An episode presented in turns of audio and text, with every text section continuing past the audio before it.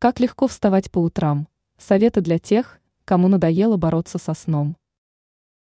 Утро – то время, когда можно насладиться рассветом, свежестью за окном. Не для всех это время оказывается приятным, поскольку оно ассоциируется с ранним подъемом и нежеланием вставать. О том, как научиться легко вставать по утрам, вы узнаете из статьи. Создание режима.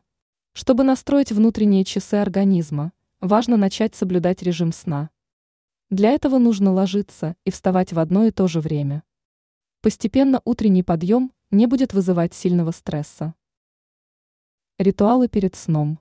Нередко вставать не хочется из-за недосыпа, а он, в свою очередь, возникает по причине беспокойства и постоянного прокручивания мыслей в голове. Чтобы успокоиться перед сном, нужно ежедневно выполнять определенные ритуалы. Это может быть чтение книги перед сном, йога или прием ванны с морской солью.